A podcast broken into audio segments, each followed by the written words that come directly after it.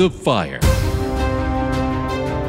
Welcome to Through the Fire, cutting through the passions, clearing the smoke of the cultural confusions of the world today, talking God's love and God's solutions from a biblical Christian worldview.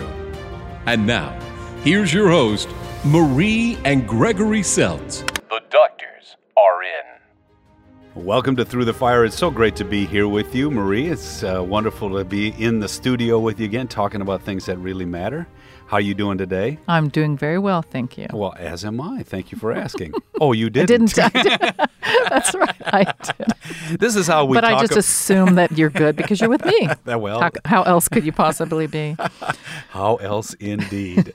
You know, we do this every day. We kind of talk through things that really are important to us, but we hope they're also a blessing and important to you, because we're trying to talk about the things that are in our culture, things that are going on in our communities from a biblical Christian worldview, and trying to share with you some things that might be helpful to you in facing some of the challenges that you're dealing with today.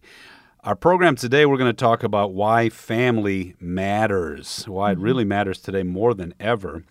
And so the first kind of question is like, why the attacks on the family? And then why pushing back really, really does matter, and how can we be proactive and effective in dealing with some of these challenges? So, you know, when we talk about what's going on in our culture today, I think we can all safely say the family is under attack. Right, Marie? I mean... Mm-hmm. And we see this on a variety of levels. It's under attack just in the traditions and the mores. I mean, people just aren't getting married as much as they did in the past, or they're breaking apart marriages much more easily. And then we see even the attacks on what a family is, the redefinitions and all those things. I guess first thing we want to do is, why is this happening? And when we talk about where's this coming from, what's the point? Family seems to be an important thing, at least it used to be.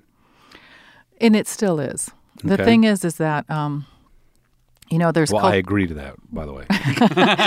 Thank you for agreeing. That's not always the situation in our relationship. No, but really, when we think about families and even what a family looks like, right? Mm-hmm. And we hear the term traditional family, that's kind of being faded away. And there's reasons for that, cultural reasons, there's sociological reasons. And when we think about families in the past, right, we would have multi-generational individuals living together. Yeah, people don't, you know, I talked to some people who said, well, America doesn't believe in the, you know, extended family. I said, are you crazy? Our history is built on extended families. Right, and that was always true. First of all, I mean, if we just go back, like, you know, years and years and years and years ago, you did it for existence, right? Mm-hmm. And collective, you know, working together just to survive.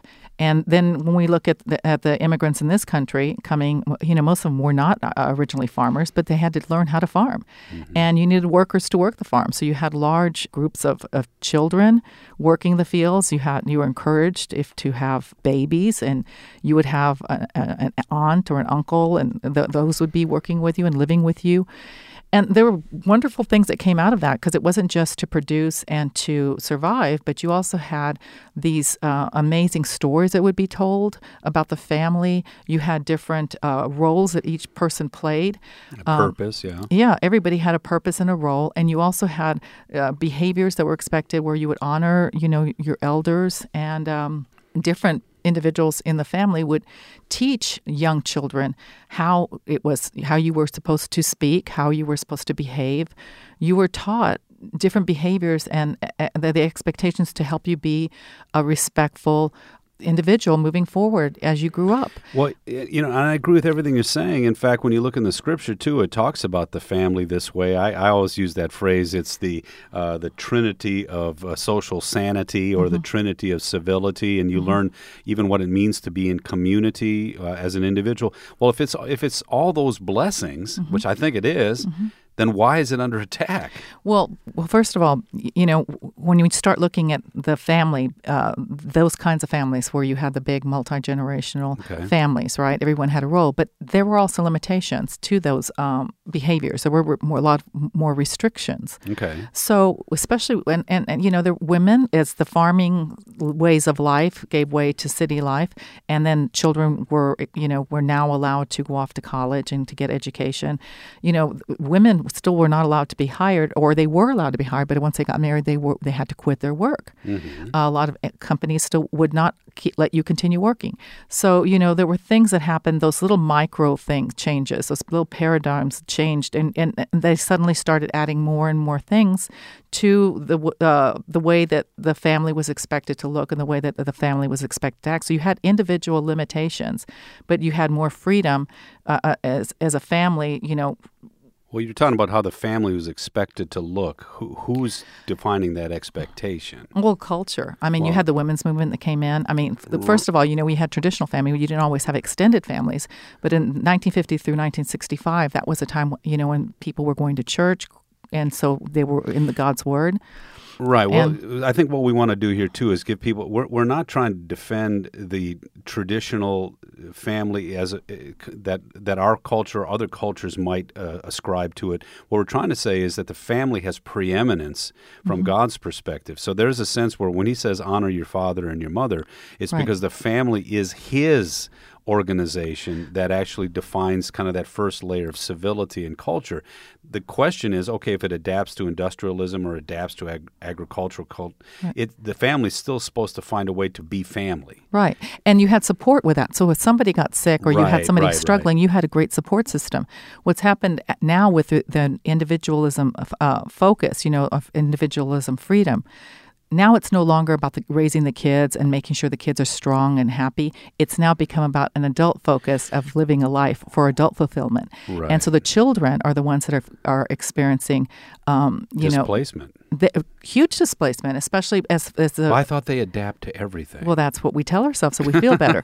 But the truth is, because that's also part of us feeling fulfilled and feeling happy, right? Because now it's taken away from that focus of the family, and it's more about adult freedom. It's about adult expression and adult fulfillment. So mm-hmm. if you no longer fulfill me, I can go ahead and divorce you and move on to something else, or just, you know, the kids will adapt to my life, because it's no longer the children being the focus anymore, the focus of attention. You're not telling that to me, are you? No.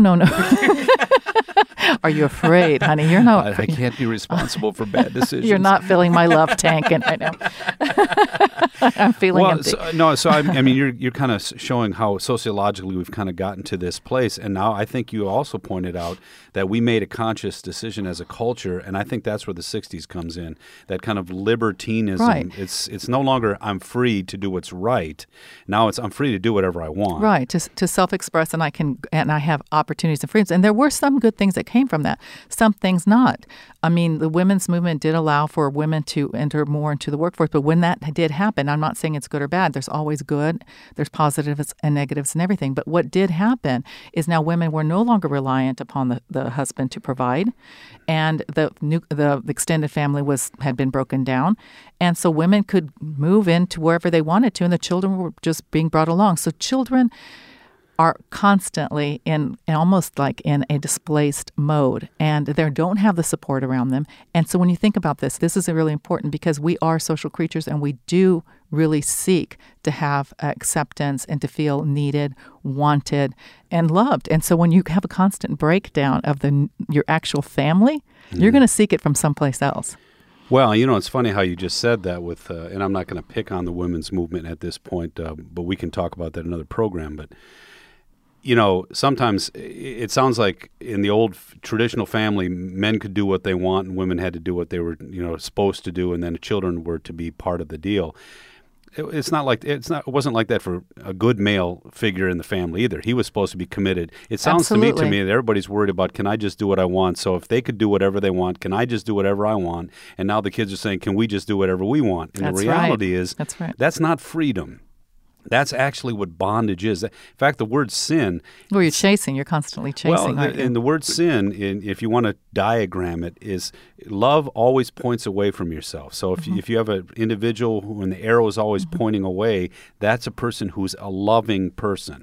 Sin is when the arrow points straight back to you. That's right. And so, again, that's kind of the... We've actually now enculturated... to the point of destroying the family unit itself. The family was the first place where the father could say, my love is for my wife and for my children. It's always out to them. The wife could say it's for my husband and for my children. Right. The children could say it's for my mom and dad, and then to represent them in the community. And now all that's been turned upside down. So you're right. I think there's an attack on the purposefulness of the family. And I think you pointed out that most people are talking about relationships today. The Bible's view is that the family is an institution. And so you bear the name of the family, even if you don't live together in extended families like 100 years ago, you still bore the name wherever you went. And I think that's even under attack. As if, your name used to mean something, and you had a responsibility to uphold that name and to behave in a way that was not going to disrespect your family. That's changed a lot now. Now we hear people say, well, I don't like my family, I didn't choose my family. There's no, or there's little reason to respect your family, or little reason to do something to uplift your family, to do anything. It's just whatever you want to do. You have the freedom to leave. You have the freedom to break away.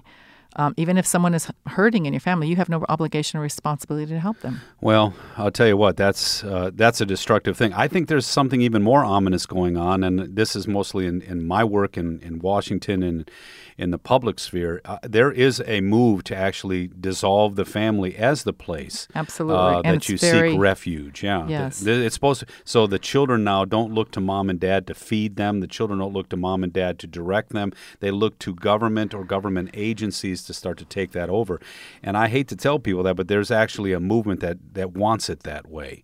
But here's my problem. I think most of the stuff we're dealing with, especially in the urban areas that we've served, most of the stuff like violence, poverty, illiteracy, it all is related to the breakdown of the family. I mean, that's the data. Right? That's right. I mean, sociologists have the studies show that. I mean, there's no direction anymore. There's little support. Children are floundering, and then they're growing up into adults that have no direction. It's interesting because, you know, if you look at the way that the family systems, if you look at the census and how many individuals were living in the home and what those the roles of those individuals were, how much they have changed through the years. Just here recently, Lennar Homes, the builder Lennar Homes, put out a report saying that just the increase in people seeking homes where they could bring their adult children back to live with them.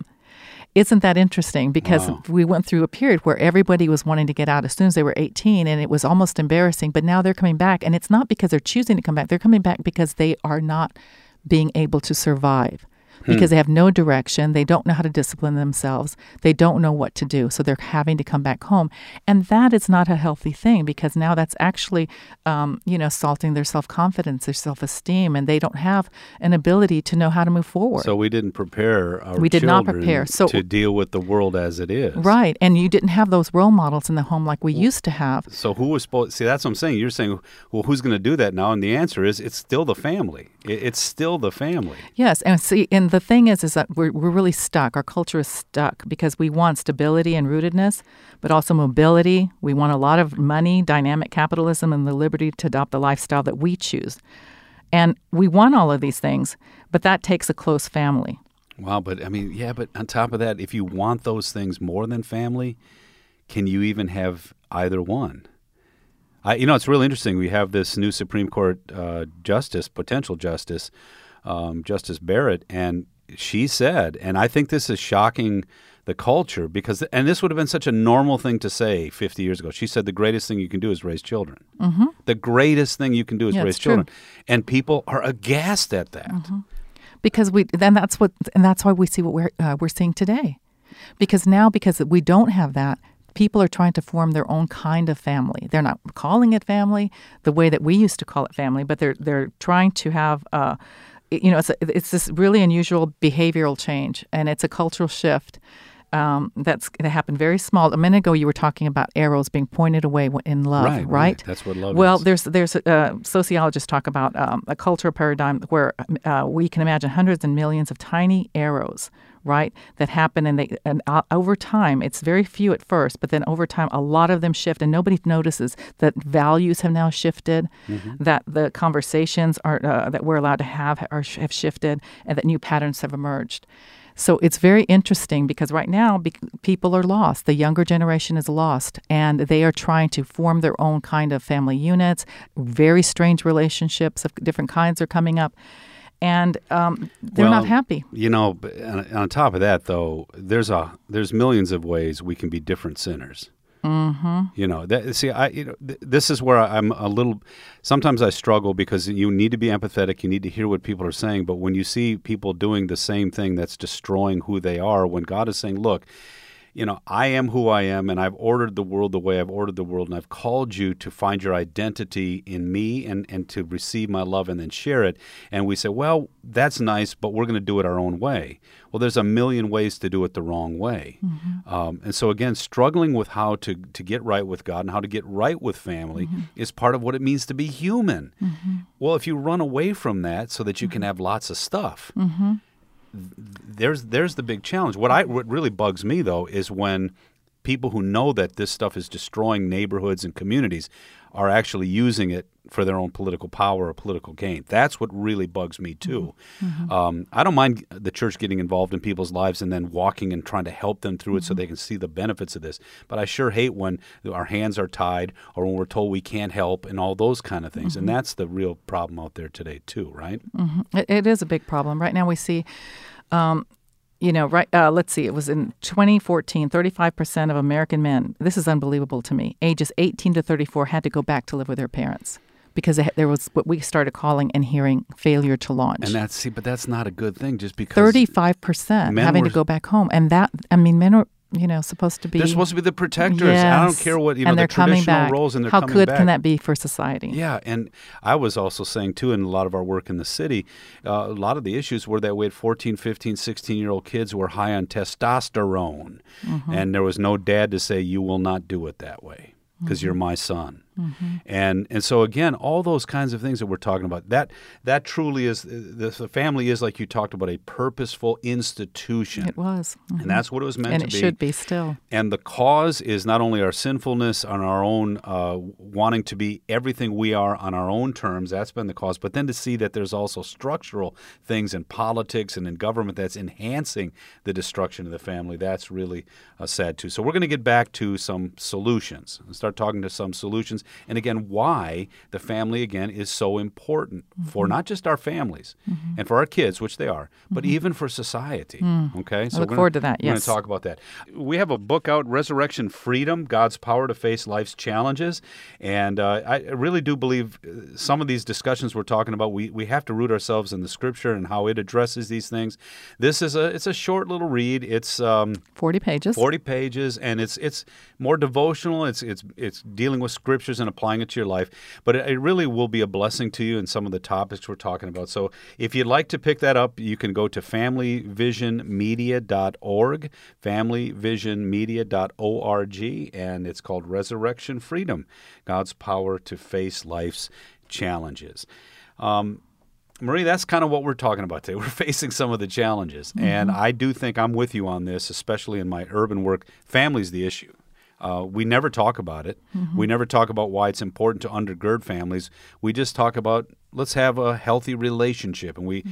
no, family's bigger than that, right? Mm-hmm. I mean, it's an institution, and there's a reason to actually start to promote it again, undergird it again, defend it again, and then model it. So Let's talk about some solutions. Well, some of the things that used to happen before when we had the extended family, multi-generations, during celebrations, you had, there was corporate, celebration, right? And then mm-hmm. also whenever you had experienced loss, you had a corporate coming together of grieving and soothing one another. So, you had all of these different expectations and behaviors being modeled for you. And now that we've broken the family apart, you have this shifting of the kids going back and forth, 50-50%, to the mother, to the father. And the father actually, and it just happens unless there is an intentional effort for the father to be a daddy. Right. Because then they do what the court mandates them to do, right? Because the court says if you do this, this, and this, then you are doing the good fatherhood thing. Right. And they don't come. And they're not, to see the little day-to-day things. They're just doing what they're supposed to do. Just fulfilling that obligation, which is kind of like an uncle. Well, I always tell this story. Remember that guy, Jerome Bettis, he ran for the Pittsburgh Steelers. It's my favorite story. And he talks about how he went to school, and I'm a University of Michigan guy. He was a Notre Dame guy, so I don't hold that against him. But he wins the Super Bowl. They win the Super Bowl. My father loved him. Yeah, I know he did. Your father was quite the football man, except for that blind spot of anti-Michigan. But Jerome Bettis came on, and I remember when he wins the Super Bowl, wins the MVP, and he looks in the camera. I remember he said those words. He said, "Do you have anything to say?" And Jerome Bettis said, "Well, my dad, when I went to school, said, 'Son, I don't have a lot of money, but I've given you a clean name, a good name. You live up to our name.'" And then he looks, and it still gets me choked up. He looked in the camera and said, "Daddy, I did it." Yeah. And I just said, "Man, isn't that what we need today? More of that." Mm-hmm. I mean, it was so powerful to look and say, "Dad, I did it." He was living for his father and his family. So his life meant more than just him. That's right. That's the thing, and that's what's missing today. Yeah. The kids don't hear the stories anymore. And yes, they may have to hear the story 37 times. I know. But it's something that connects them to something that went before them and the things that might come after them. Right. And, today you don't, the kids don't have that anymore. And it's a loss. And then with technology, face-to-face interaction, you have people in the room, but they're all sitting in the room, but they're experiencing different things because they're escaping through their iPhones. They're looking on, people go away to watch their own television programs. So you used to all gather around the radio or you used to all gather around one television.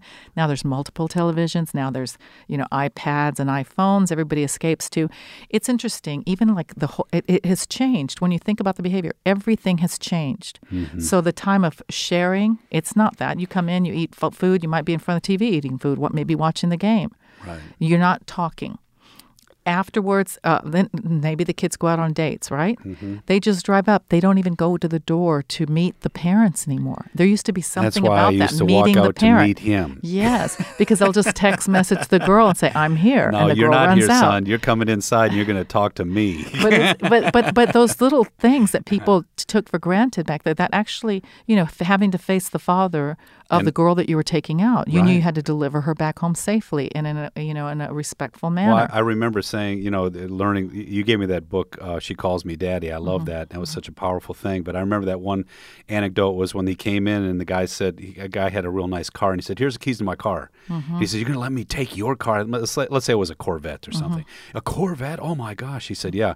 And then he gave him the keys and he said, "And how are you going to take care of it?" "Oh, sir, I'm going to drive it. I promise I'll bring it back." Mm-hmm. And then he said, "Well, my daughter means way more to me than that car." Mm-hmm. And so, that, like you said, that identity, that sense of identity. Like I said, the Bible says it very clearly: honor your father and your mother.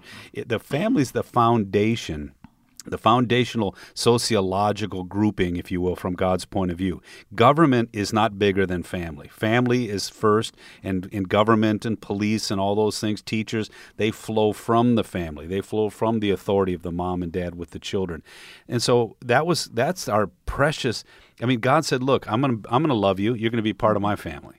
Mm-hmm. Now I'm going to give you a family to do what? To practice what I give you. So if I've given you forgiveness and direction, all these different things, who are you going to practice with? Well, practice with your wife, practice with your husband, practice with your children, and then move out into the community. Mm-hmm. So family, church, and government, those are the three biggies sociologically from the Bible's point of view, but family and church are bigger than government. Mm-hmm. We flipped all that around today. Right, and it's interesting because one of the best things you can do, especially whenever you are going through a family breakup, is to find a church home. Right. And right now we're having attacks on the churches. Yeah, because that's the extended... So the two most important foundations of a civil society. Yeah, we're saying the family and the church, non-essential. So where are we going to go? Well, I guess we go stand in line and wait for the check or something, I guess, right? That's what they want us to do. Because they care about us. Right. Well, that's what I used to always say. I remember that one time when I was serving in Brandon, Florida, where we had a family, you know, where a daughter ran away from home. And I remember she went to live with her friends. Mm-hmm. And the father called me from Brazil at 3 mm-hmm. o'clock. Do you remember this? Yes, he called me at 3 o'clock in the morning and said, mm-hmm. go get my daughter.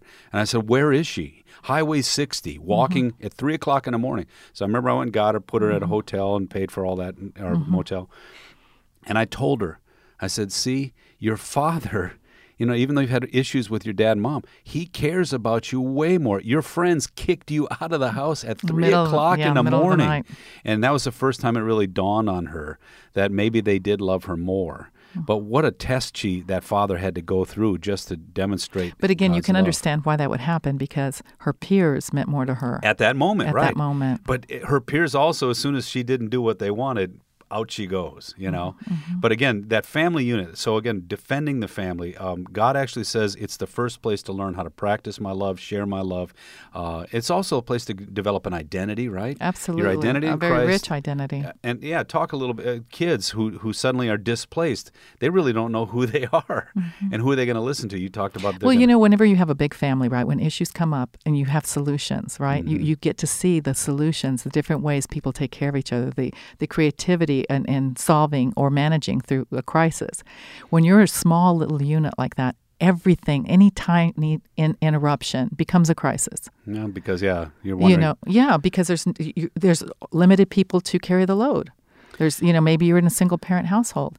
It's very difficult for a person who is trying to support and to manage what they perceive to be an emergency to also be a teacher at that time. And then, you know, you're not being the best role model. So let's say this. I mean, if we do have family breakdown, the first thing we can talk about is not only strengthening families, but then modeling it. And maybe the first place to start looking is not to the government to help those single family homes and stuff. Maybe we can start to bring the concerns of families that are struggling into our families too. Is maybe modeling and extending is one of the ways the church can really be a blessing in the community, because we're going to have to get back to being families. Mm-hmm. I mean, I just don't see any other way to deal with the kinds of things, the violence, the poverty, the illegitimacy, the illiteracy, all those things. It's a direct extension of the destruction of the family by policy at the end of the 60s and 70s.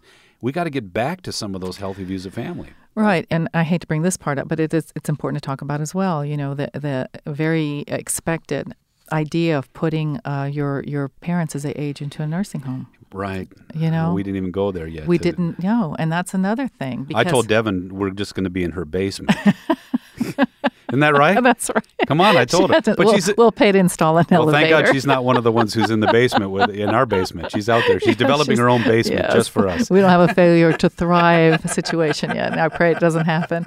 But those are some of the stories from our grandparents when they talked about great-grandma that just started walking away from home, and then they had to go find her, and they had to bring her back. You know, and you started thinking about that. Yeah, but a sacrifice, but they were loving their family. Right, and you love them all the way through the end, and they're not easily disposed of. But when you think today, we dispose of people so quickly, right? We divorce, we separate. If you remarry, and then you have stepchildren, blended families, right? Then you divorce again. What happens? Those kids have just stop having a relationship with those stepbrothers and sisters. You know, these are traumatic things, and we just kind of act like people are easily disposed of. So the ones that are getting disposed, and then us doing the disposing, it's just terrible. Right. And you know, actually, we're going to talk about some more of those kinds of issues more specifically in programs that are coming up. Today, we are just focusing on the general, you know, the institution of family and how it is being undermined. But now you're starting to realize, wow, if we don't get a handle on this kind of stuff, it's just going to keep going on and on and on. It does. It trickles out. And that displacement really hurts people. And so, you know, let's just talk about why family is so important, why undergirding it and sustaining it and also defending it, and even trying to help out those who are trying to do their families but are up against all kinds of things. Let's make that our commitment from this program, because would you agree with me? I mean, it would be one of the greatest blessings we could provide, not only for our children, but for the very society we live in, right? Right. It is. It's so important what we can learn by being members of the family, you know, accountability, responsibility, you know, purpose.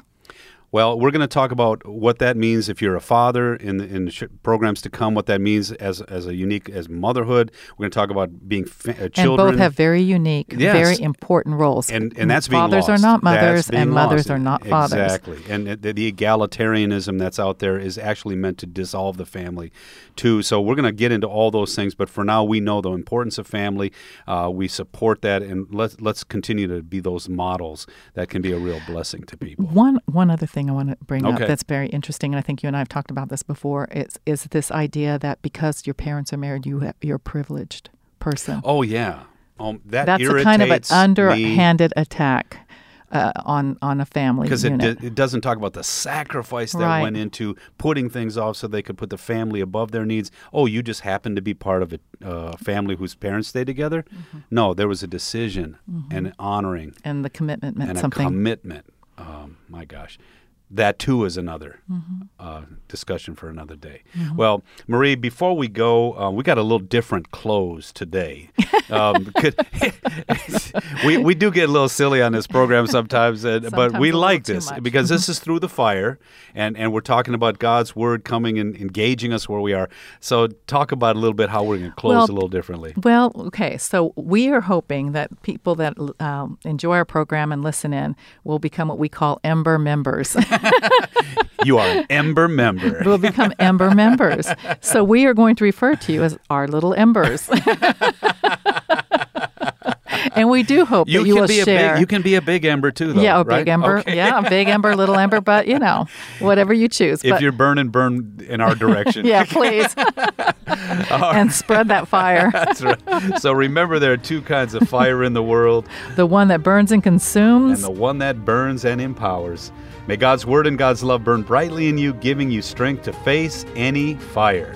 Till next time, little Embers. Little Embers. I'm Marie. I'm Greg. See you soon.